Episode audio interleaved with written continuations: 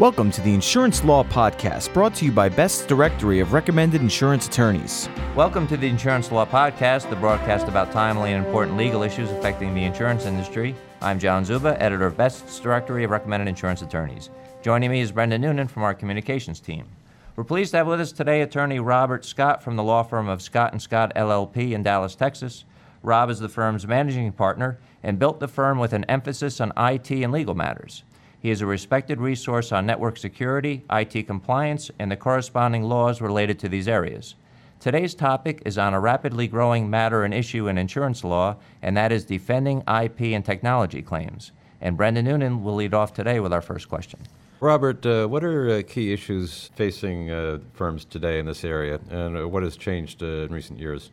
I think one of the biggest areas in technology has been fueled by outsourcing and the explosion of risk associated with confidential information in connection with running businesses, including outsourcing arrangements where that customer information, confidential information that the company has a legal obligation to preserve and protect, is being placed into the hands of third parties, either intentionally or unintentionally creating a significant liability risk in many areas that is both relatively new and, and emerging in very significant ways. What are the advantages of being a specialized or, or niche firm in media and technology? Well, one of the advantages is that we get to see the transaction side of emerging areas very early on as trends develop. For example, we've been working in social media and cloud computing for several years now, and now they're becoming mainstream, and disputes and claims are starting to arise out of some of these emerging technologies. Because of our focus, we've been immersed in these areas for quite a while. By the time the claims are coming in, we have a pretty thorough understanding of the legal issues that are involved, and in many instances are able to help clients mitigate those risks through proper insurance and through being prepared to defend those claims if and when they arise. Rob, what challenges do new technologies such as social media and cloud computing create? Well, anytime that you have a new technology, you always run the risk that the way the law was interpreted in the preceding technology won't apply with equal applicability to an emerging technology. So you're always in a bit of a cloudy and murky legal situation whenever you're dealing with doing business in on emerging platforms. And in the social media area, there are both trademark, copyright, and intellectual property issues that arise very frequently, as well as HR related issues that come up quite a bit. Issues that are really unique in many respects to the prevalence and use of social media in work and after work hours and for business purposes. In the cloud context, you're really talking about outsourcing risks and risks for third party indemnification concerns when you're dealing with entrusting your computing operations, including trade secrets, customer information, and so forth, to a third party who can then engage in conduct that gives rise to significant legal exposure. And so, in the cloud context, there's very unique challenges about privacy, information security, and compliance issues around sourcing through cloud providers. And what does an insurance company specifically need to be alerted about?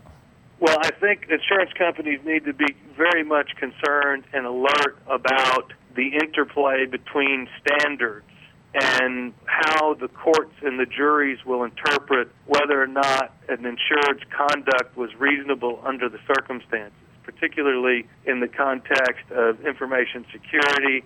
There are many standards now, and if it becomes the case that any one or more of these standards also become analogous to the standard of care that will be required in the court system, then I think it's critical to the underwriting claims management functions that the carriers understand what's happening, particularly in these technology and intellectual property areas around damages models and around claims and defense theories, because I think that's all going to relate to how effectively they can underwrite for the risks that arise in these contexts as well as be in the best position to defend claims that do arise under these circumstances.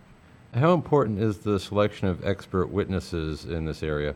I think expert witness selection is extremely important because, particularly when you're dealing with emerging technologies, cyber, or forensic information, that is not information that's going to be typically within the common knowledge of either the jurors or the judge. So, to that extent, the subject matter of these cases lends itself to resting in part on how compelling a case the lawyers who are handling the defense as well as the experts that they can secure and prepare uh, can present that technical information and apply it to maybe traditional legal standards and help the jury and or the judge apply uh, traditional legal theories to a new and emerging technology or medium or platform.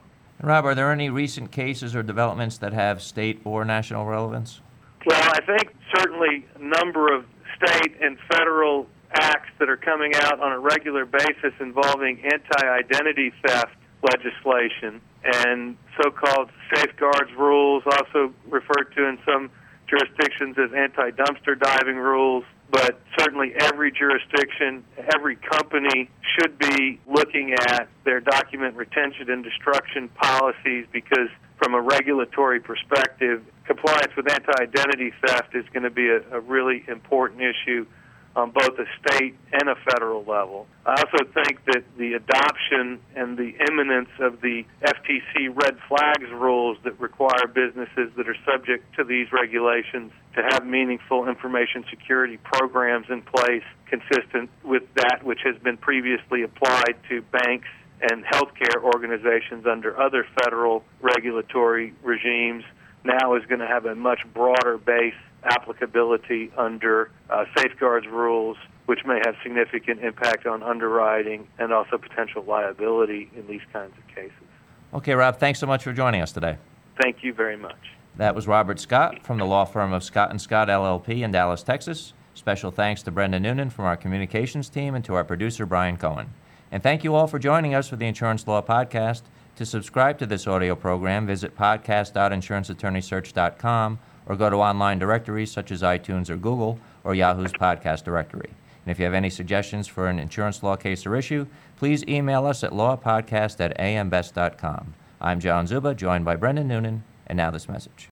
Best's directory of recommended insurance attorneys is used by decision makers at insurance companies responsible for selecting legal counsel and representation. The printed directory is distributed annually to insurance companies, non insurance companies, third party administrators, and corporate counsel around the world, and the online edition is accessible throughout the year. Your listing in Best's directory of recommended insurance attorneys is the most effective way to ensure that thousands of potential clients have access to your outstanding credentials. Here's why you should be listed in the number one insurance attorney reference. Your firm's credentials will be listed in our comprehensive reference guide, which is made available to thousands of insurance professionals globally, both in print and online. AM Best listees are recognized as the most qualified in their field to represent the unique needs of insurance companies. Key decision makers rely on the directory to take the guesswork out of their selection process. They know that only the best are listed, those firms with a proven track record of excellence who are recommended by their insurance industry clients. And remember, one low rate guarantees year long visibility for your firm. We invite you to use our web application process to apply for a listing today. With our reasonable rates and broad exposure,